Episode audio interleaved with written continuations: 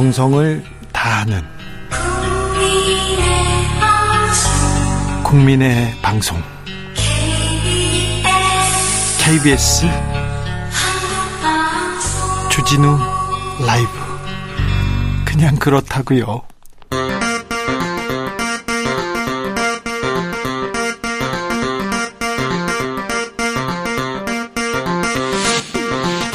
주진우 라이브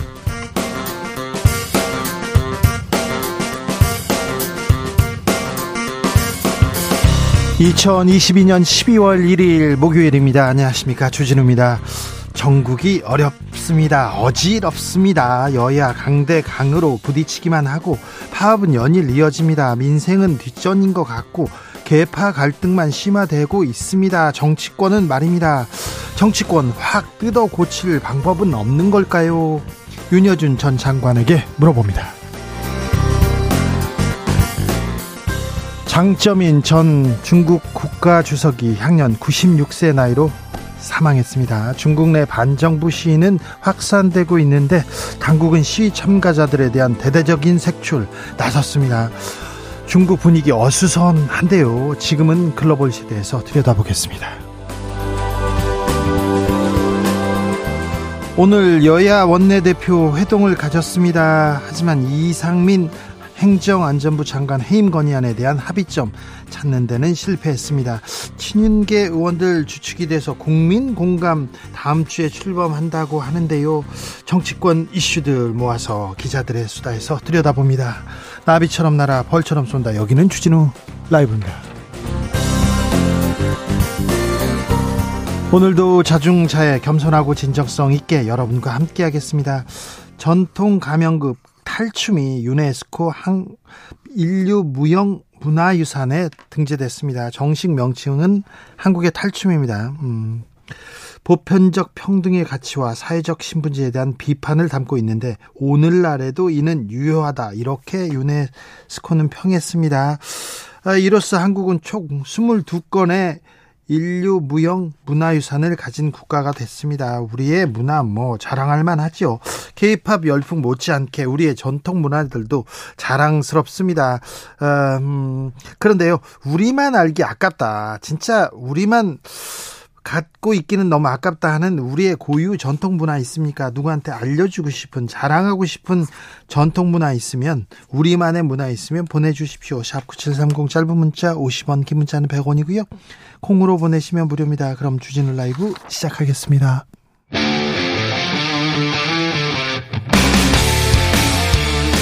탐사보도 외길 인생 20년. 주 기자가 제일 싫어하는 것은? 세상에서 비리와 부리가 사라지는 그날까지 오늘도 흔들림 없이 주진우 라이브와 함께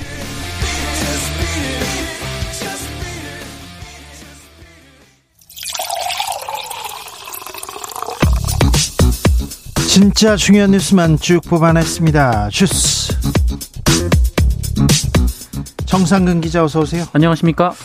대통령실, 정부, 여당 모두 화물연대 파업에 대해서는 강경 대응 이어갑니다. 네, 화물연대 파업이 여드레째로 접어든 가운데 정부는 오늘 정유업계에 대한 업무 개시 명령 준비에 착수했습니다. 어, 산업통상자원부는 오늘 정유 4사 그리고 대한석유협회 등 유관기관과 함께 준비 회의를 개최했는데요. 어, 오늘 오전 8시를 기준으로 기름이 품절된 전국의 주유소는 33곳으로 집계됐다라고 발표하면서 이 국민 피해를 최소화하기 위해 모든 수단을 강구할 것이라고 밝혔습니다. 네. 이 주무부처인 국토교통부의 원희룡 장관은 어제 2차 교섭 결렬 후 화물연대와 더 이상 대화하지 않겠다라고 말했고요. 화물연대가 복귀하지 않으면 안전운임제를 완전 폐지하겠다라며 이 발언 수위를 더 끌어올렸습니다. 네. 어, 대통령실 이재명 부대변인은 업무 개시 명령을 다시 발동하는 일이 없도록 운수 종사자 여러분들의 조속한 업무 복귀를 거듭 촉구한다라고 말했고요. 앞서 김은혜 대통령실 홍보수석은 이 조직화하지 않은 저임금 노동자의 일자리를 뺏는 파업에 단호하게 대응하겠다라는 말을 했습니다. 노사 갈등 줄이라고 중지하라고 노 경사노위 위원장 이렇게 임명했는데요. 네, 김문수 위원장인데요. 어, 김문수 위원장은 이번 화물연대 파업에 대해 기획 총파업이란 말을 했습니다. 아, 또한 주호영 국민의힘 원내대표는 불법 파업이 용인되면 정권 내내 이어질 것이라고 비판했습니다. 강경파 일색이군요. 강경 누가 누가 더 세게 말하나 이렇게 지금 경쟁하는 듯한 모습입니다. 서울 도시 철도 노조는 파업을 철회했네요. 네, 서울 지하철을 운영하는 서울교통공사 노사가 오늘 새벽 협상에 합의를 했습니다. 어, 이에 따라 노조의 총파업은 하루 만에 끝났고요. 오늘 첫 차부터 지하철은 정상 운행 중에 있습니다. 아, 사측은 어제 본교섭이 시작된 이후 새로운 안을 제시했고요. 어, 노조 교섭단이 이를 검토 논의한 끝에 합의한 초안을 마련했고 협의를 이어갔습니다. 이 최대 쟁점이었던 인력 감축안에 대해서는 양측 간의 이견이 좁혀졌고요. 어, 노조가 꾸준히 요구해왔던 안전 관련 인원 충원 요구도 사측이 일부 수용하기로 했습니다. 또 지난해 동결했던 임금도 작년 총 인건비 대비 1.4% 올리기로 했습니다. 경제가 걱정입니다. 무역 수지 적자 계속 커지는데요. 두 달 연속 마이너스 기록합니다. 네, 어, 코로나19 이후 그나마 한국 경제 회복을 이끌었던 수출이 빠르게 악화되고 있습니다. 예, 한국은행은 오늘 올해 3분기 실질 국내 총생산 성장률이 0.3%로 집계됐다라고 밝혔는데요. 0.3%요? 네, 어, 2020년 3분기 이후 9개 분기 연속 성장세를 유지는 하고 있지만 어, 성장률이 2분기의 절반 이하로 크게 떨어졌습니다. 0.3%요? 네, 특히 무역 부진이 두드러졌는데요. 이 수출은 4분기 들어서 아예 감소세로 돌아섰습니다. 11월 수출액이 작년 같은 달보다 14%나 급감을 했는데요. 어, 지난 10월 그 2년 만에 처음으로 5.7% 감소한 데 이어서 두 달 연속 뒷걸음질입니다. 아, 특히 수출 주력 상품인 반도체가 29.8% 줄었고요. 석유화학은 26.5% 줄었습니다. 아시다시피 우리는 수출로 먹고 사는 나라인데요. 수출이 어렵습니다. 계속 침체입니다. 경기 침체가 예상보다 더 크게 올 수 있다. 이런 우려는 계속 나오고 있습니다. 여기에 대한 대비책은 근데 전혀 나오지 않고 있습니다. 특별히 정치권에서 아무 말도 나오지 않고 있습니다. 답답합니다. 국회 도처가 전쟁터입니다. 오늘은 본회의 개회 문제로 여야가 충돌하더군요. 네, 국민의힘 주호영 원내대표와 민주당 박홍구 원내대표가 오늘 오전 김진표 국회의장 주재로 만나서 오늘 본회의 개의 여부를 두고 논의를 했습니다만 견해차만 확인하고 합의하지 못했습니다. 아, 민주당은 오늘 본회의를 통해 이상민 행정안전부 장관 해임 건의안을 처리할 계획이었습니다. 어, 주호영 원내대표는 기자들과 만나서 오늘 처리할 안건이 없고 안건 합의도 되지 않았다라면서 어, 내일이 예산안 처리 법정 시한인데 어, 이런 정쟁적 안건으로 본회의를 열면 파행될 수밖에 없다라고 말했습니다. 아, 반면 박홍근 원내대표는 국회 본회의 일정은 정기국회를 시작하며 여야 지도부가 이미 합의를 했고 의장도 공지한 사안이라고 반박했습니다. 네. 합의한 게 있네요. 여야가 대통령 집무실 주변 그리고 전직 대통령 사저 인근은 집회를 금지하자 이 법안은 합의했습니다. 네, 용산 대통령 집무실과 전직 대통령 사저 반경 100m 이내에서 집회 시위를 금지하는 어, 집회 및 시위에 관한 법률 개정안이 오늘 국회 행정안전위원회를 통과했습니다. 어, 여야는 대통령실 그리고 문재인 전 대통령의 양산 사저 인근에 집회로 인한 소음이 이어지자 해당 구역의 집회를 금지하는 내용의 개정안을 발의한 바 있습니다. 이태원 참사 관련해서 경찰 실무진에서 특수본에서 경찰 실무진에 대한 구속영장 신청했습니다. 네, 이태원 참사를 수사 중인 경찰청 특별수사본부가 이임재 전 용산경찰서장, 박성민 전 서울경찰청 정보부장, 김진호 전 용산서 정보과장, 송병주 전 용산서 112 상황실장 등 일선 실무경찰 4명에 대해 구속영장을 신청했습니다. 박성민 전 부장과 김진호 전 과장은 증거인멸교사 혐의고요. 이임재 전 서장과 송병주 전 실장은 업무상 과실치사상 혐의가 적용됐습니다. 이 특수본 측은 타기관 주요 피의자들에 대해서도 구속영장 신청 여부를 검토 중이라고 말했는데요. 언론 보도에 따르면 최성범 용산 소방서장에 대한 구속영장도 이 특수본이 검토 중인 것으로 전해졌습니다. 네, 경찰 실무진에 대한 영장이 청구될 예정이라고 합니다. 그리고 소방서장 아, 손을 벌벌 떨면서 이렇게 떨면서 아, 이태원 참사에 대해서 설명하던 최성범 서 장에 대한 구속영장도 검토 중이라고 합니다. 유족들은 이게 뭐냐 얘기합니다. 책임자 수사 확대하라 이렇게 주문했습니다. 네, 이태원 참사 희생자 유가족과 민주사회를 위한 변호사 모임 참여연대 등이 오늘 경찰 특수본 앞에서 기자회견을 열고 이 성역 없는 철저한 수사를 통해 책임을 명명백백히 규명하길 바란다라며 이 특수본 수사는 대부분 이 실무진에 집중이 됐지만 이상민 장관과 윤희근 경찰청장, 어, 김광호 서울경찰청장이 참사의 진짜 책임자라고 주장했습니다. 어, 유족 대표로 나선 고 이지한 씨의 모친 조미은 씨는 조그마한 과실이라도 있는 소방대원이나 경찰관들은 적극적으로 수사를 하면서 위험 상황을 미리 인지하고도 아무런 안전대책 계획을 수립하지 않은 책임자는 아예 수사 대상에 어울리지도 않고 있다라고 비판했습니다. 네. 아예 수사 대상에 올리지도 않고 있다. 이 사람들을 수사해야 된다. 이렇게 유가족들 얘기합니다. 서해 피격 사건과 관련해서 문재인 전 대통령이 입장을 밝혔습니다. 네, 문재인 전 대통령은 오늘 윤건영 민주당 의원을 통해 발표한 입장문에서 이 서해 사건은 당시 대통령이 국방부, 해경, 국정원 등의 보고를 직접 듣고 최종 승인한 것이라면서 이 특수 정보까지 직접 살펴본 후 그 판단을 수용했다라고 밝혔습니다. 아, 문재인 전 대통령은 그런데 정권이 바뀌자 이 부처의 판단이 번복됐다라면서 이 피해자가 북한 해역으로 가게 된 다른 가능성은 제시하지 못하면서 어, 당시 발표가 조작됐다는 비난만 할 뿐이라고 말했습니다. 아울러 안보 사안을 정쟁의 대상으로 삼고 국가 안보에 헌신해온 공직자들의 자부심을 짓밟으며 안보 체계를 무력화하는 분별 없는 처사에 깊은 유, 우려를 표한다라고 비판했습니다. 도이치모터스 주가 조작 사건의 중요한 인물이 아 중요한 인물이 지금 이제서야 나타났습니다. 구속영장이 청구됐다고요?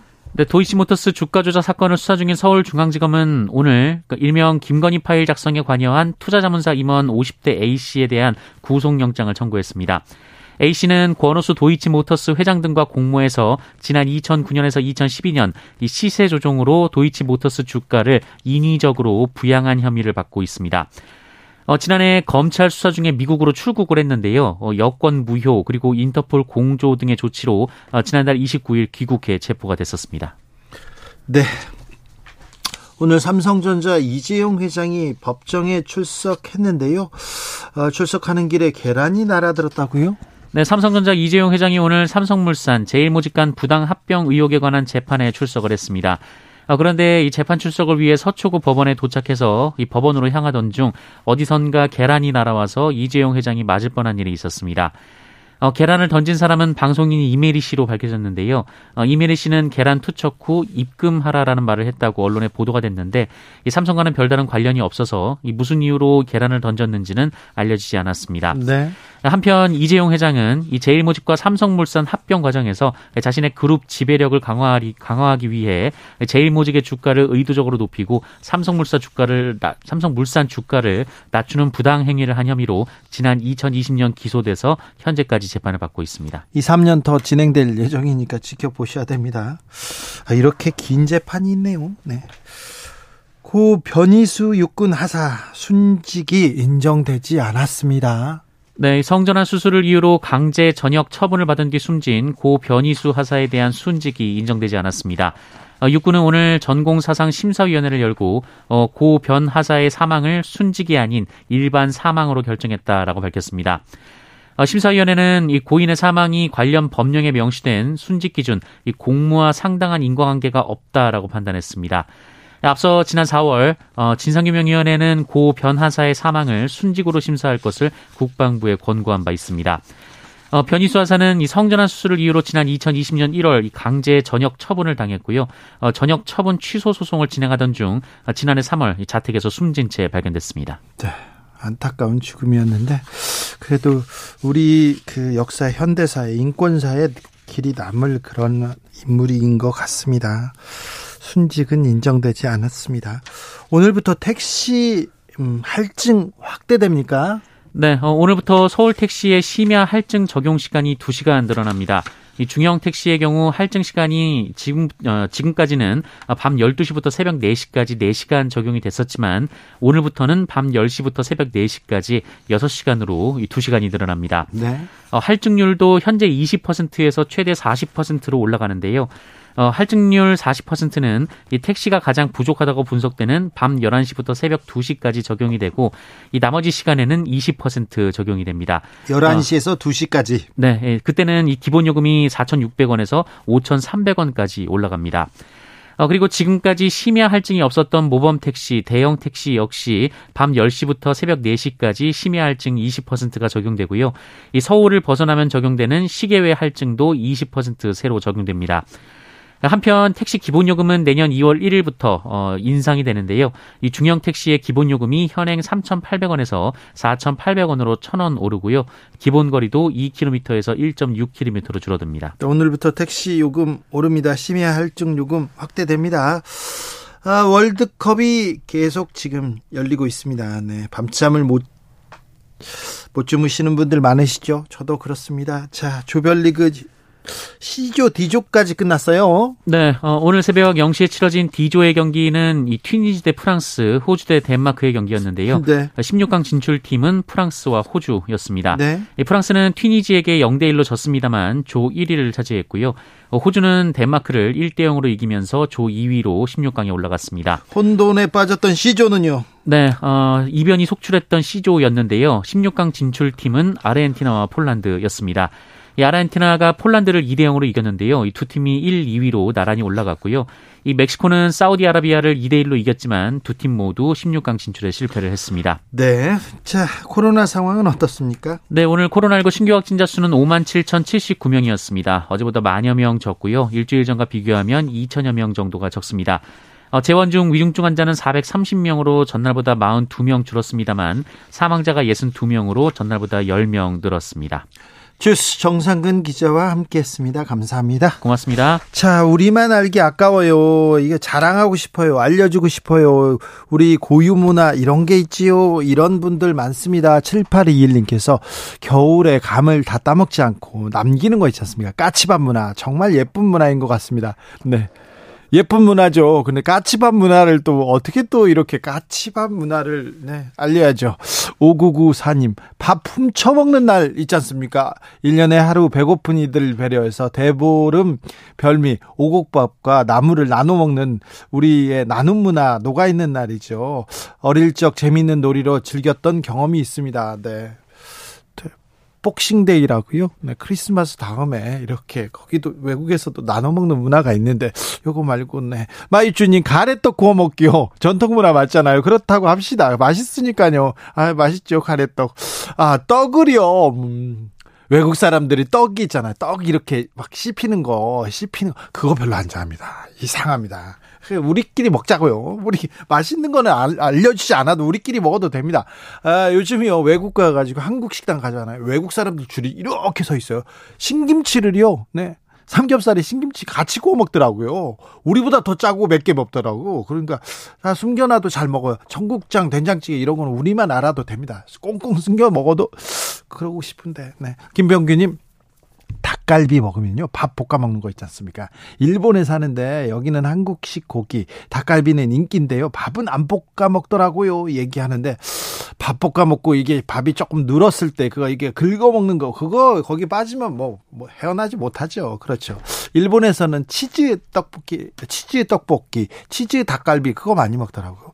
사이로사님 오징어 게임 전 세계적 유행으로 무징화꽃 무궁화 꽃이 피었습니다. 공기놀이 줄다리기를 다 알지 않을까요 다 알고 있습니다. 이미 예, 아, 공기놀이까지는 우리가 좀 네, 봐줘야 될 것 같습니다.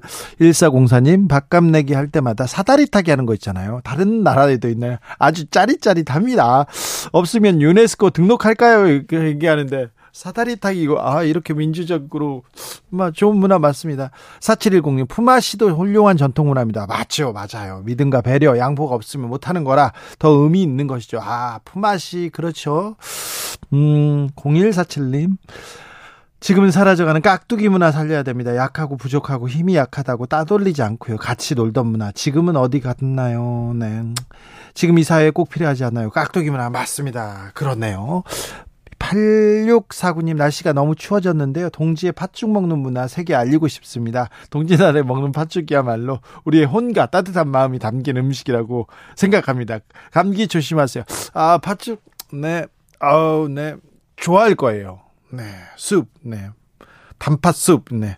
좋아할 겁니다. 팥죽, 네. 알겠습니다. 추천해 드리자고요. 교통정보센터 다녀올까요? 임초희 씨.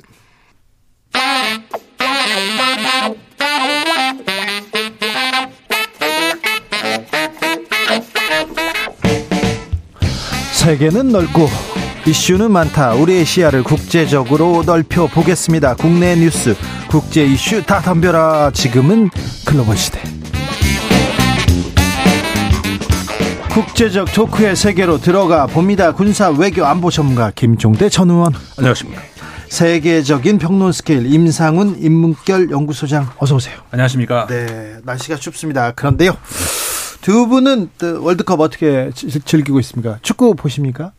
뭐 우리나라 경기 위주로 좀 봤죠. 네. 그런데 참 저는 축구 경기보다 응원단이 참 다양하고 네. 문화적 특성이 아주 잘 살아나는 이번에 이번에 문화 월드컵 같다는 느낌이 참 아유, 많이 들고 월드컵에서 문화를 아. 배우는 거는 뭐 굉장히 그 많은 문화를 배울 수 있는 좋은 좋은 장이기도 그 합니다. 재미가 쏠쏠해요. 그렇죠. 그런데 이번에 음. 카타르에서 월드컵이 있었지 않습니까? 네. 카타르를 응원하는 1,500명의 응원단이 있습니다. 어, 약간 보라색은 아닌데 그 약간 붉은빛 음. 붉은빛 티셔츠를 입고 막 외치고 응원을 하는데 붉은 악마처럼 열광적으로 이렇게 응원하는데요. 그 응원단이 음, 레바논 노동자들 있지 않습니까? 아. 아. 그분들한테 돈을 주고 이렇게 응원을 시킨 거였어요. 네. 그렇구나. 네. 전 몰랐어요. 그러니까 모든 거를 그, 그 인프라 짓는 것도 그렇고 네. 어 뭐 대부분의 그 동원이 전부 그러니까 외국에서 물론 그렇죠. 국민 구성원들도 어, 자국민보다 이제 외국인이 훨씬 많다고는 하지만 네. 이제 응원단까지 네. 네. 이 응원단까지 왜 근데 아 이렇게 세상에 꿀알바가 있을까 아 네. 저 저도 좀 시켜주지 이런 생각하는데요 아랍어로 같은 아랍어로 이렇게 외치고 있더라고요 저는요 음. 음. 아, 이번에 이란 국가대표팀 막 응원했거든요. 네. 음. 이란 국가대표팀이 미국 숙적 미국 뭐 역사와 역사적으로도 악연이 있는 네. 미국한테 져서 조별리그 탈락했어요. 근데 음. 미국 선수들이 막 이렇게 위로해 주는데 아 이게 스포츠 정신이지 이런 생각도 듭니다. 네, 가장 화제를 많이 뿌린 팀이 또 이란 팀인데 네. 예, 첫 경기에서 국가를 이렇게 안, 안 불렀죠. 네. 에, 그런가 하면은 또 이제 성소수자 옹호에 대한 선수단의 어떤 그 의사 표시도 다른 나라지만 있었고 여러 가지 그 다양한 견해가 표출이 되고 그 이란 선수들이 이제 가장 염려한 건 귀국해서 안전할까. 네. 예, 그래서 아, 조금 당국으로부터 탄압은 받지 않을까. 그렇게 예, 그 부분은 제가 2부에서 조금 더 짚어보겠습니다. 네. 그런데요, 음, 미사일 얘기를 조금 해야 되겠습니다. 윤석열 네. 대통령이 로이터의 인터뷰에서 일본의 군비 증강, 음. 증가, 옹호하는 발언을 했어요. 음, 어떻게 그러니까, 보셨습니까? 예, 정확한 워딩은 일본 열도 위로 미사일이 날아가는데 네. 결국 국방비 증액해야 되겠다고 생각하지 않았겠냐. 예. 이 말은 이해한다는 뜻이에요. 예. 일본 입장에서 이야기한 거죠. 일본을 이해한다. 그 일본의 군비 증가를 옹호한다. 이 얘기 바로 나왔습니다. 예. 그런데 여기서 중요한 문제가 등장이 됩니다. 일본으로 날아간 미사일은 북한 미사일입니다. 예. 11월 18일 날 화성 17형 ICBM이 있었고 그 전에 10월 초에 IRBM 중거리 미사일이 홋카이도 상공을 날아간 사건을 얘기하는 거거든요. 그런데 지금 일본의 공격 미사일 증강이 단지 북한만입니까? 말하자면은 지금 그 1000km 심지어 3000km까지 날아가는 네.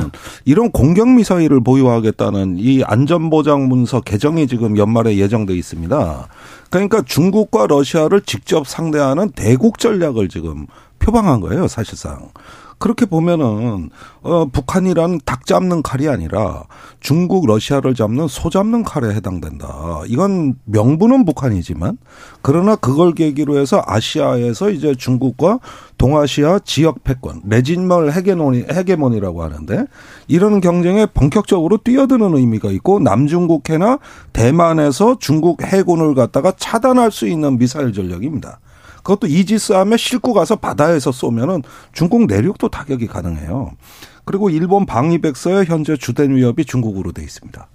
그렇다면 네, 일본의 주적이 중국이 된다는 얘기고 거기에 공격 미사일을 대규모로 갖게 된다는 얘기인데 이거는 동아시아 지정학의 가장 큰 충격입니다. 아니 그런데 중국을 향한다가 아니라 어 지금 북한 미사일의 위협에 대해서 대응한다 이렇게 얘기할 텐데 혹시 북한 주변에 또 일본이 쏘기 시작하고 훈련하기 시작하고 그러면 이 동북아의 위기 음. 긴장 고조 어떻게 할 겁니까? 그러니까 이게 문제인데요. 지금 일본이 이제 평양을 폭격하는 날이 안 오는 것 오는 거 아니냐. 지금까지 그 저 적기지 어, 타격 능력이라고 했고 지금은 반격 능력이라고 하는 미사일 그 전력을 갖는다는 뜻은 이 공격 미사일을 갖는다는 뜻은 앉아서 당하지 않겠다. 그래서 1960년대 하토야마 총리가 한 얘기인데 아니 미사일이 날아오면 왜 앉아서 당하냐. 즉 도발 원점을 타격할 수도 있고 그 도발을 지휘한 지휘 세력까지 타격하겠다는 거예요. 지금 미사일 정보 공유하겠다고 한미일이 얘기했지 않습니까? 그때 푸놈펜에서 우리가 합의할 때는 미사일 정보를 실시간으로 공유한다고 합의할 때는 방어를 위한 미사일 정보 공유인 줄 알았죠. 예. 미사일 방어에 필요한 어떤 정보를 우리가 실시간으로 공유한다. 사실은 우리가 주는 겁니다. 근데 공격 미사일을 갖게 되면은 그 정보들은 이 공격 미사일의 표적을 찾아서 타격하는데도 쓰일 수가 있는 거고 또 공격 미사일을 갖게 되면 이제는 정찰 감시를 표적을 찾아내라는 활동이 뒤따라오는 겁니다. 그래서 사람들이 대부분 이 언론에서도 주목하지 않는 게 뭐냐면 매우 중요한 대목이 있는데 일본이 미사일을 갖되 표적을 찾기 위해서 저 초소형 위성, 군사 위성 수십 기를 2024년에 발사한다는 겁니다. 이거는 한반도나 북한을 상시 감시해서 유사시에 어, 미사일이 날아올 조짐이 보이면 어디를 때려야 될지 표적을 찾는 용도거든요. 의원님, 네. 미사일이 방어용이 어디 있어요? 이게 날아가서 어디를 타격하는 건데. 방어용 있습니다. 그런데 요격 미사일은 네, 그렇죠. 네, 날아오는 미사일을, 미사일을 요격하는 어, 미사일이 요격하는 거예요. 지금 네. 일본은 그 얘기하는 거 아니잖아요. 그러니까 그 얘기를 하는 줄 알았는데 그때 푸놈펜에서 바이든 대통령을 따로 만났다는 거예요. 기시다 후미오 총리가. 그래서 토마호크 미사일 500기 수입을 그때 타진했다. 음. 그런데 과거에 2013년에도 똑같은 일이 있었는데 그때는 미국이 판매 거부를 했습니다. 이걸 일본에 팔면 중국이나 한국이 반발한다. 이게 이유였거든요. 네. 근데 지금은 분위기가 달라요. 지금은 거의 답을 들어놓고서 얘기를 하는 거예요. 그러면 1단계로 토마호크 미사일 500기, 이건 이지스함에 싣고 나가서 쏠 수도 있습니다. 그래서 사정거리 1250km, 이걸 500기를 갖추고 그 사이에 어, 일본의 자체 미사일, 일리암 지대함 미사일이 사정거리가 200km인데 이걸 1000km로 늘리겠다. 그래서 이제 그 어, 성능 개량이 있고 세 번째는 극초음속 미사일 네. 가겠다. 이 얘기예요, 지금 얘기. 아이고, 우크라님께서 우리가 왜 일본 입장에서 이해합니까? 우리 국민 입장부터 좀 헤아려 주시지. 아, 이렇게 일본 입장을 이해하는 것 하면은 그다음에 북한은요. 북한한테는 뭐라고 합니까? 그러니까 지금 원치 않는 분쟁이 일어날 수 있다는 새로운 어떤 불안감입니다. 네. 사실은 북한이 이걸 또 어떻게 보느냐. 그래서 어, 북한과 일본 간에 잘못된 신호가 있을 때 이제 공격 능력을 둘 다 손에 쥐게 되면은 이제 중간에 한국이 끼어버리는 거죠. 아이고. 중국은 네. 지금, 지금, 이게 문제인 거예요. 누가 우리한테 물어보고 쏘겠습니까? 다 자기들이 주도하려 그랬죠. 중국은 가만히 있겠습니까? 안 그래도 불안한데. 아, 중국은 장점인 전 국가 주석이 사망했습니다. 장점인 국가 주석은 중국을 세계로 이렇게 이끈 인물입니다. 그렇죠. 사실 지난 최근 그 미, 중국의 그 20차 당 대회에 원래는 주석단의 이름이 올라가 있었죠. 당연히 올라가 있어야 되는 것이고 이제 참석을 하느냐가 관심을 모아졌습니다만 모습을 워낙, 보이지 않았어요. 그렇죠. 워낙 고령이었고 어 그래서 이제 건강이 안 좋다는 것은 이제 뭐 알려졌습니다만 결국 사망을 했죠.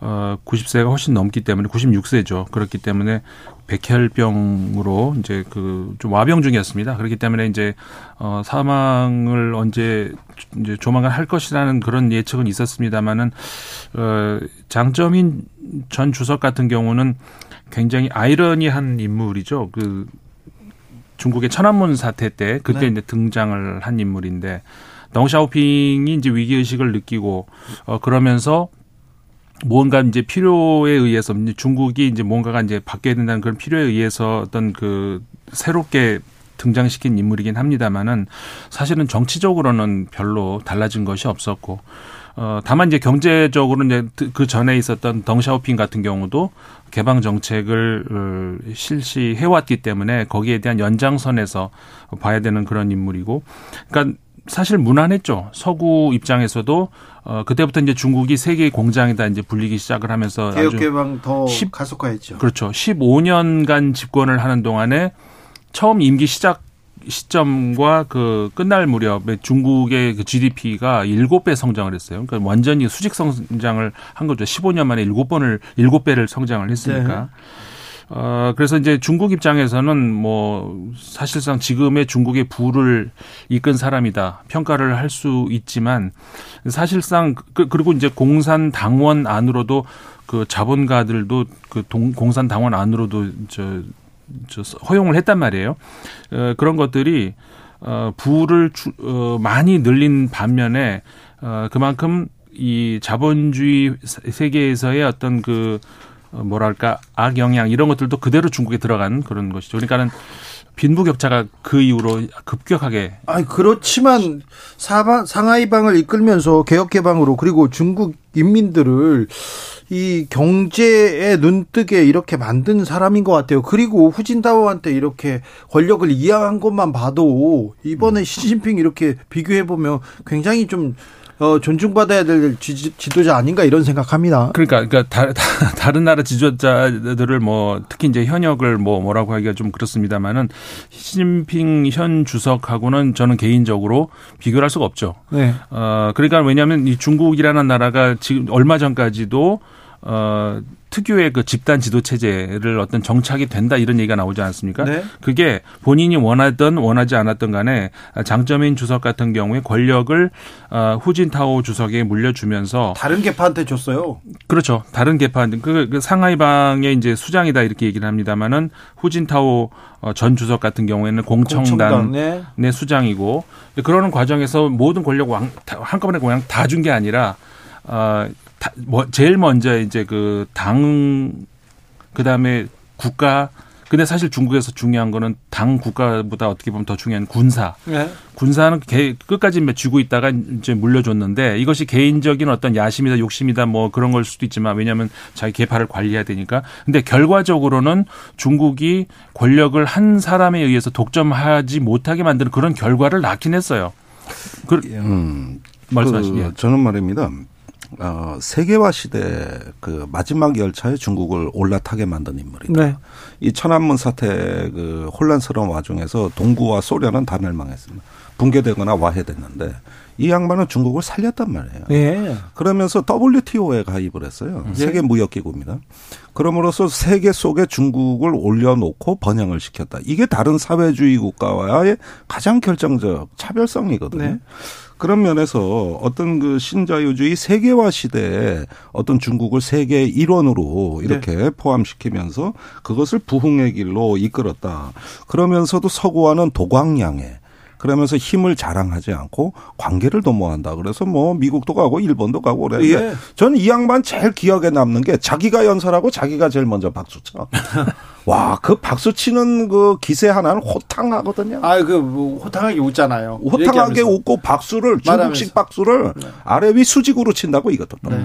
이렇게 되면은 이제 저기 조금 황당하기는 하지만은 전부 허허 웃으면서 같이 박수 칠 수밖에 없는 네. 이런 포용력으로 담대함으로 세계를 상대했다. 네. 네. 전 이런 점에서 매우 저 중요한 위치라고 생각합니다. 그리고 어떤 그 그런 하드웨어뿐만 아니라 소프트웨어 차원에서도 정치인이 가졌으면은 더 장점이 될 만한 이런 것들도 갖췄어요. 그래서 굉장히 문화적인 어떤 네. 소양을 갖춘 사람이었고 특히 그 서구 문화에서 흔히 볼 수 있는 그러니까 중국 전통 문화에서는 보기 힘든 어떤 그런 외교 무대에서의 어떤 그 매너 어 이런 것들을 겸비를 했어요. 네. 어, 예를 들어서 이제 그 외국 정상들하고 이렇게 하다가 그때 한번 프랑스 시락 대통령 때인데 시락 대통령하고 정상회담하고 만찬하고 이러는 과정에서 시락 대통령이 부인하고 브루스를 네. 추면서 음. 예. 그런 모습을 보여준다든가 예. 굉장히 그 중국 정치인으로서 보기 힘든 어떤 그런 문화적인 그런 측면도 보여줬죠. 알겠습니다. 한 애청자께서 장점이 많아서 장점인입니다. 아, 그렇게 또 연결이 되네요. 네. 아무튼 네. 중국식 모델이라는 게 나왔고요. 중국을 세계의 구 일원으로 중요한 일원으로 이렇게 등장시킨 인물이 있는데 장점인 국가주석이 이렇게 가셨네요. 그런데요. 월드컵의 나비 효과인지도 모릅니다. 네. 월드컵을 보다가 음. 중국 중국 국민들이 인민들이 화가 났어요. 아니 우리는 다 봉쇄하고 다 바깥에도 못 나가는데 저 친구들 보면 마스크 벗고 축제를 즐기고 있네. 음. 화가 났습니다. 네. 예, 그것이 결국은 최근에 중국의 반봉쇄 시위로 네. 연결이 되고 있는데 지금 중국 전역의 주요 도시에서 다 일어나고 있습니다. 네. 뭐 베이징, 상하이뿐만이 아니라 여러 어떤 어, 시안이라든가 꽝저우라든가 광저우, 여러 네. 데 다, 다, 다 일어났어요. 예, 신장 우루 우르무치 뭐 일어나고 있고 그 지금 뭐 하루에 15개 도시에서 시위가 일어난다고 이제 외신이 전하고 있는데 단순한 시위가 아니라 자유라는 명확한 목표 지점이 설정돼 있습니다. 그래서 어 각종 어떤 봉쇄뿐만 아니라 통신 검열, 각종 통제도 지금은 어 해제하라는 거예요. 그러면서 처음에는 반봉쇄라는 어떤 그 요구 사항이 지금은 반정부 또는 시진핑 물러나라. 네. 여기까지 지금 어 확장이 됐다는 것은 아무래도 이건 뭐 불가분의 그어 이유 때문에 천안문 사태를 떠올리지가 않을 수 없습니다. 그 당시에도 자유를 요구하고 민주화를 요구하다가 일어난 일이거든요. 네. 그런데 당시에는 그 베이징의 엘리트 대학생들에 국한됐다면 네. 지금은 전국으로 이게 확산돼 있단 말이에요. 그렇죠. 예. 베이징에서만이 아니고 들불처럼 전국으로 번지고 있다는 그런 차이점. 그 다음에 그 사실 중국이라는 나라가 전 세계 그리고 전 모든 역사를 통틀어서 거스를 수 없는 게 하나가 있, 사실이 있습니다. 국민이 배부르고 그러면 그 다음에 정치적 자유를 찾게 되는 거. 이거는 어디에도 예외가 없고 중국이 언젠가는 겪어야 할 일인데 지금까지 이게 언제가 될 것인지 미뤄왔던 거 중국이 어떻게 이걸 연착륙을 하느냐. 사실 이게 굉장히 관건이었는데 어, 이번 사건이 사태가 그 시진핑 주석의 3, 세 번째 연임. 이게 과연 구, 중국 국민들이 어떻게 받아들이고 있는 것인가. 우리 좀 전에 그 장점인 이야기도 했습니다만 장점인 주석 같은 경우에 권력 이양했고 후진타오 권력 이양했고 그런데 안 하고 있잖아요. 이런 상황에서 중국은 어 아까도 이제 경제 이야기했습니다만 경제 성장을 눈부신 경제 성장을 이루었고 다시 말해서 이제는 그만큼 어 돈도 벌었고 그렇으면 정치적 자유는 어떻게 되느냐 이거는 나올 수밖에 없는 거거든요. 근데 시점이 지금 묘하게 그렇게 됐기 때문에 중국 입장에서는 긴장을 안 할 수가 없는 것이죠. 소장님 코로나 정책 봉쇄 통제로 지금껏 눌러놨는데 사실 바이러스가 통제한다고 해서 봉쇄한다고 해서 이게 끝까지 막을 수 있는 일이 아니라는 걸 우리는 다 알지 않습니까? 그렇죠. 세계가 다 알지 않습니까? 네. 중국 어떻게 해요? 중국 갑자기 봉쇄를 풀 수도 없고요. 통제를 풀다가 그러니까 처음부터 잘못한 건데 예. 우리가 사실 그 코로나 때 그 전 세계 관심을 많이 받았던 것이 어 사실 이 그러니까 2020년에 시작이 된 이후로 이렇게 세 가지 모델이 있어요. 방역이 네. 가장 어 쿼런틴이라고 영어에서도 하는 것이 이게 원래 그, 그 격리라는 그런 의미에서 나온 거 아닙니까? 다시 말해서 어 물리적으로 일, 민, 일반인하고 이 감염이 위험이 있는 사람들 완전히 격리시켜 가지고 격리하고 봉쇄하고 통제하고 그런 거. 그게 이제 그 전통적인 방식인데 중국은 그걸까지 지금까지 유지를 예. 해온 것이고. 근데 반면에 이제 영국 같은 나라는 뭐 여러 가지 우려로 해가지고 처음엔 나중엔 취소했습니다만은 자유 방임식으로 놔뒀죠. 네. 원, 예. 집단 면역 될 것이다. 네. 근데 그렇 둘다 문제가 있기 때문에 취한 것이 한국식 방식 아닙니까? 네. 그래서 한국식 방식이 소위 말해서 핀셋 격리다 해가지고 첨단 그 여러 가지 모든 것 수단을 다 동원을 했던 것이 결국은 그게 뭐 쉬워서 한 건 아니죠. 당연히 어려운데 그 중국 같은 경우에는 쉽게야 가장 쉽죠. 그런데 이게 그 그렇게 되지 않 3, 3년 동안에 이렇게 했을 때 국민의 피로감은 우리가 상상을 해보세요. 그리고 좀 전에 그 신장 위구르 얘기 나왔는데 사실은 이번 시위가 거기서부터 시작이 됐다라고 볼 수가 예. 있거든요. 왜냐하면은 그 아파트를 우리가 상상을 해보세요. 그 안에서 못 나가는 게 아니라 자발적으로 못 나가는 게 아니라 밖에서 자물쇠로 잠궈버려서 쇠사슬을 아예 쇠사슬로 아예 묶어버려서 뭐 이건 감옥이에요. 그런 상황에서 화재가 났는데 그러니까 빠져나오지 못해가지고 사망한 사고란 말이에요. 그런데 그 와중에도 또 시위를 하는 거 한족은 시위하면 괜찮은데 위구르족 시위하는 건 잡아가고 이 상황이 중국 그 인민들이 그걸 견디겠습니까? 저, 이 지금 코로나 지금 이제 또 만약에 중국에서 창궐하면 세계 경제에 미치는 영향이 너무 큽니다. 예, 지금 중국이 계속 그 7% 8%대 고속 성장이 3%까지 내려올 음. 예정이고 청년 실업이 굉장히 증가하고 있습니다. 네. 거기 이제 10%대 어떤 실업률에다가 그러니까 청년들이 갈 데가 없고 이번 시위에서도 청년들이 주축이 된 이유가 이런 어떤 그 경제적 불안정에다가 그 여러 가지 사회 관계망에 익숙한 세대거든요. 그러니까 표현의 자유에 가장 절박한 세대고 그 다음에 휴대폰을 대부분 갖고 있는데 중국 공안이 휴대폰을 검열하거든요. 네. 아무 데서나 불신 검문하듯이 그게 외국의 그 저기 어뭐 인스타그램이나 텔레그램 같은 앱이 깔려 있냐 안 깔려 있냐 요걸 보는 거거든요. 아이고. 예, 그래서 그게 깔려 있으면은 그 메시지를 외국 앱을 통해 가지고 정보를 주고받으며 시위를 한다. 이렇게 의심을 하는 검열 통제 감시 체계거든요. 이게 통제가 안 돼요, 네. 지금은. 일단 안 되는데 언제까지만 언제까지나 이렇게 통제만 그렇죠. 하려고 이게 사실 그 중국에도 얼마나 그 외신 기자들이 많이 있지 않습니까? 이 사람 다 쓰고 있는 게 있는데 음. VPN 그러니까는 네. 사설 어, 그렇죠. 그 버추얼 어, 개인망 이렇게 음. 이제 되는 그러니까 이걸 쓰면은 중국에서 아무리 차단을 해도 내가 음. 중국에서 접속했는지 무슨 미국에서 접속을 했는지 한국에서 접속했는지 알 수가 없어요. 그러니까는 외국 정보들을 가져올 수도 있고 얼마든지 내가 소통을 할 수가 있다는 것이죠. 지금 그렇게 통제를 하는데도 소, 그 시위가 일어날 수 있는 이유가 이 젊은이들이 그걸로 무장하고 있는 거예요. 그렇죠. 음. 아, 그런데 지금 중국은 아직도 상황 파악이 안 되는 것 같아요. 심지어 BBC 기자 공안에 폭행당하는 일까지 불렀습니다. 네, 영국 정부가 이 사건을 매우 중대하게 엄중하게 보면서 이제 중국에 대해서 상당히 어떤 격한 제가 본 것 중에 가장 센 영국 총리가 중국과 네. 황금 시대는 끝났다 황금 이렇게 얘기했죠. 끝났다 이렇게까지 마치 중국과 좀 서먹서먹해지는데 뺨 때려주는 듯한 사건이었어요. 네.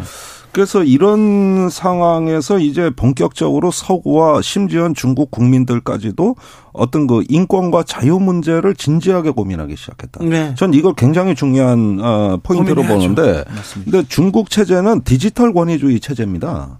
그러니까 어떤 그 상당히 그 권위에 의존한다 하더라도 거기에는 감시라는 수단이 따라가 가지고 중국에서는 저기 어, 안면 인식 다 해가지고 신원 다 예. 식별하고요.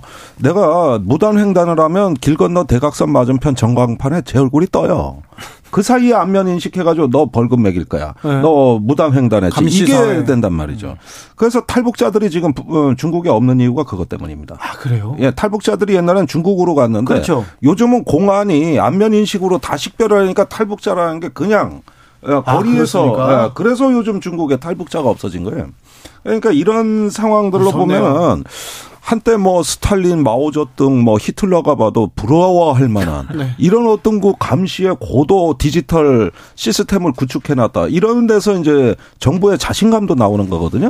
그게 일부는 뭐 사설망으로 다 통신을 하고 뚫리고 있다고는 합니다만은 계속 이런 것들이 쌓이면서 그 그걸 또 찾아내는 어 방법도 노하우도 계속 발전하고 있습니다. 근데 민주주의, 민주화에 대한 열망, 자유에 대한 열망을 언제까지 누를 수는 없잖아요. 네. 코로나를 이 완벽하게 통제할 수 없듯이 아 중국 정부가 시진핑 그러니까 여기서 이 사태 마무리가 옛날 천안문 광장 같이 탱크로 밀어붙이는 방식이 될 것이냐 저는 그렇게 보진 않아요. 중국도 인민들한테 호소를 하고 있습니다.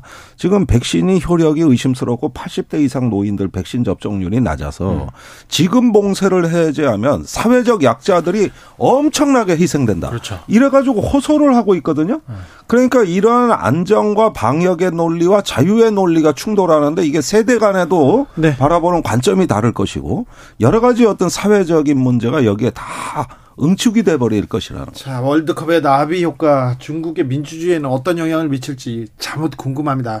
희생은 없어야 되는데 생각합니다. 조성빈 님께서 어우 두 분의 논평은 세계 레벨입니다. 항상 들을 때마다 큰 그림을 볼 수 있도록 해 주십니다. 논평 월드컵 있으면 두 분 한국 대표로 내보내고 싶다고요. 네. 네. 태클 담당 김종대. 네. 주로.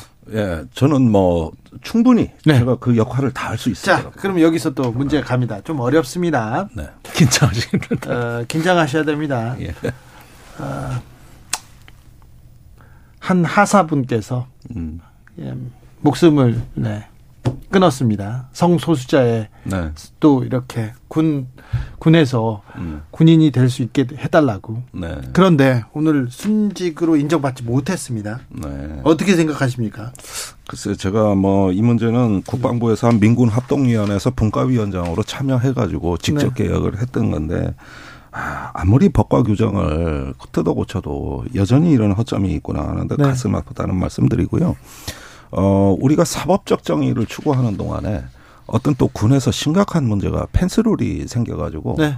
모든 인권. 부대가 예, 또 여성 여군 안 받겠다는 또 막 이런 흐름이 나타나고 해가지고 악순환을 겪고 있습니다. 지금은 어 어떤 남군 여군의 차별보다는 이제 서로 서로 적응하고 이해하고 공감하는 시대가 필요합니다. 더군다나 그 부사관의 경우가 최대 지금 취약점으로 네. 드러나고 있거든요. 그러니까 직업성도 완전히 보장되지 못하고 그렇다고 해서 그 어떤 병사들만큼 나름대로 존중받지도 못하고 이 중간에 끼인 세대가 되면서 장기 하사가 안 되면은 사실은 직업군인이라기면 의무병에 가까운 처지다 보니까 네. 모든 권익에서 불이익을 받는 사각지대에 놓여 있는 거거든요. 네. 예, 이런 전 모순이 드러난 것이죠. 사실 이 문제 이 저 법 차원을 넘어서는 문제가 그러니까 인권. 법을 그러니까 법 그렇죠. 법을 바꿀 수 있는 것은 국민 의식이거든요. 그런데 어 사실 우리가 어 모르고 있는 사이에 세, 이 세상은 이 성 성별과 관련된 문제가 굉장히 빨리 진화하고 있습니다. 네. 그러니까 생물학적 성 물론 중요하고 그것이 기반이 되는 건 물론 맞습니다. 그리고 어 개인적으로 뭐 나는 반대한다 뭐 참 할 수는 있어요. 근데 전체적으로 그렇지 않은 경우가 많이 있다는 것을 인식을 하고 인정을 해 주려고 하는 것. 최근에 이번에 그 어제였나요? 그 미국 상원에서 그 결혼과 관련된 법이 새로 통과가 됐어요. 그 전에는 결혼은 남자와 여자가 하는 것이다. 그런데 이제는 그게 연방 차원에서 어, 특정 주에서 어떤 그 그런 것을 허용을 한다 하더라도 다른 주에서도 인정을 해야 된다. 그러니까는 네. 동성 결혼도 인정을 해야 된다라는 것이 미국 연방 법원에서 통과가 됐어요. 그러게요. 미, 우리만 이렇게 뒤쳐져 있는 거 아닌가 이런 거 이런 생각합니다. 고 변희수 하사 아, 군에서는 공무와 인과 관계가 없다. 그래서 순직을 불인정했는데 인정하지 않았는데 저는 군의 인권 차원에서 우리가 고민해봐야 해봐야 될 때가 왔다고 생각합니다. 좀 너무 늦지 않는가. 너무 늦은 정의는 정의가 아니다. 그런 얘기도 하는데 음. 이 변희수 하사의 목소리에 우리가 귀를 조금만 기울였다면 그래 생각해 보자고 이렇게 토론만 시작했다면 이렇게 안타까운 죽음이 되진 않았을 텐데 이런 생각도 해봅니다. 마지막으로 우크라이나 전쟁 어떻게 돼갑니까? 유럽 어. 아, 유럽도 그런데 우리나라도 에너지 문제가 있습니까? 큰 걱정입니다. 그렇죠. 이제 유럽 같은 경우가 이제 가장 심각하죠. 그러니까 초일기에 들어갔다. 그러니까 날씨가 이제 추워지기 시작하면서 그렇기 때문에 이제 어느 때보다도 유럽 국가들, 서유럽 국가들 같은 경우에 어, 비축을 많이는 하고 있다고 하죠. 거의 90%를 채워놓고 있다고 하는데, 비축 해도 문제가 되는 것이 이 변수가 너무 많기 때문에 날씨가 우리 마음대로 됩니까? 그렇기 때문에 이 그 어떻게 날씨가 어떻게 흘러가느냐에 따라서 거기에 대해서 그러면은 아무래도 심 리적인 어그 여파도 있을 거고 경제에 미치는 어 그런 것이 유럽 입장에서는 굉장히 좀어 긴장하고 있는 그런 상황인데 그 우리가 생각하는 것만큼은 글쎄요 뭐 우리가 생각하는 만큼이라는 게 어떤 건지 따라 할수 있는 독일 같은 경우 예를 들어보면은 어, 에너지 가격이 상승할 것이다. 물론 상승을 하죠. 그건 당연해 보입니다. 근데 어, 독일이 우리나라랑 달리 그 전기가 굉장히 그 뭐라고 할까 전 우리가 이제 우리는 전기는 한 군데서 하잖아요. 근데 거기는 그 민영화되는 여러 군데서 하는데 그 전기가 종류가 달라요. 그러니까 이게 어디 산 전기냐에 따라서 외국에서 수입도 많이 하고요. 네. 그리고 이게 무슨 원전에서 온 전기냐 아니면 네. 뭐 태양력에서 온 전기냐에 따라서 이게 이제 국민들이 내가 전력을 사용한다 그러면 알 수가 있어요. 이거는 아 어디서 온 전기구나. 내가 선택을 할 수가 있고 결국 그거에 따라서 에너지 가격도 달라지거든요. 그러니까는 뭐 가스에서 온 거다 그러면 당연히 올라가겠죠. 그런데 어 내가 쓰는 전기는 뭐 태양열에서 온 것이다. 뭐 그런 거에 따라서 그건 전기가 전기세가 안 올 수도 있어요. 그러니까는 무서울 만큼 독일 사람들 특히 이번 그 우크라이나 전쟁 난 이후로 더 박차를 가고 있는 것이 그 원전보다 빨리 이 친환경 에너지로 가야 된다는 쪽으로 더 박차를 가고 있거든요. 이게 그 독일의 무서운 저력이 아닌가 생각이 들어요. 저는요. 이 유럽연합은 에너지 공동체입니다. 국경을 넘어가지고 국가 간에 자유롭게 전기를 사고 팔아요. 그런데 이런 어떤 상호 의존 관계가 이번에 깨질 가능성이 있어요. 아 그래요? 예, 우선 내 저기 국민부터 일단 에너지를 확보해야 되는 거죠. 그렇게 보면은 전력량의 한 10에서 20% 사이가 이게 일단 불확실한 영역으로 들어가는데 굉장히 그 국가 간의 전기 주고받는 게 어, 줄어들 가능성이 높습니다. 그리고 재생에너지 말씀하셨는데 이 재생에너지에 대해 가지고 겉은 화려했습니다. 정책은 화려했는데 성과가 나오질 않았어요. 무슨 얘기냐면 은행이 재생에너지 사업을 하는 기업에게 보증을 서준다든가 신용대출이라든가 또 손실을 보장해 준다든가 이런 실적이 너무 저조하다 보니까 여전히 말은 앞세웠는데 실제로 대체 에너지로 아직까지 성장하는데 어, 뭐, 저큰 성과를 보여주질 못했습니다. 그리고 외국의 에너지 수입이 장기 계약보다 단기 계약이 많습니다.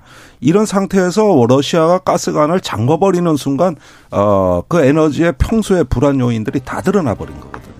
그러면 이렇게 해서 겨울 전쟁을 과연 무사히 치를 수가 있느냐 하는 건데 푸틴은 더더욱 자원을 무기화하고 있는 네. 상황이고 이런 상황에서 이 기본적인 에너지 보조금에 대한 재정 지출 정부 보조금이 앞으로 초래할 또 재정 적자하고 금융의 어떤 신용의 위기로 연결될 아이고, 가능성이 또 있는 거거든요. 걱정이네요. 네. 김종대, 임상훈 두 분 오늘도 감사했습니다. 갑자기. 네.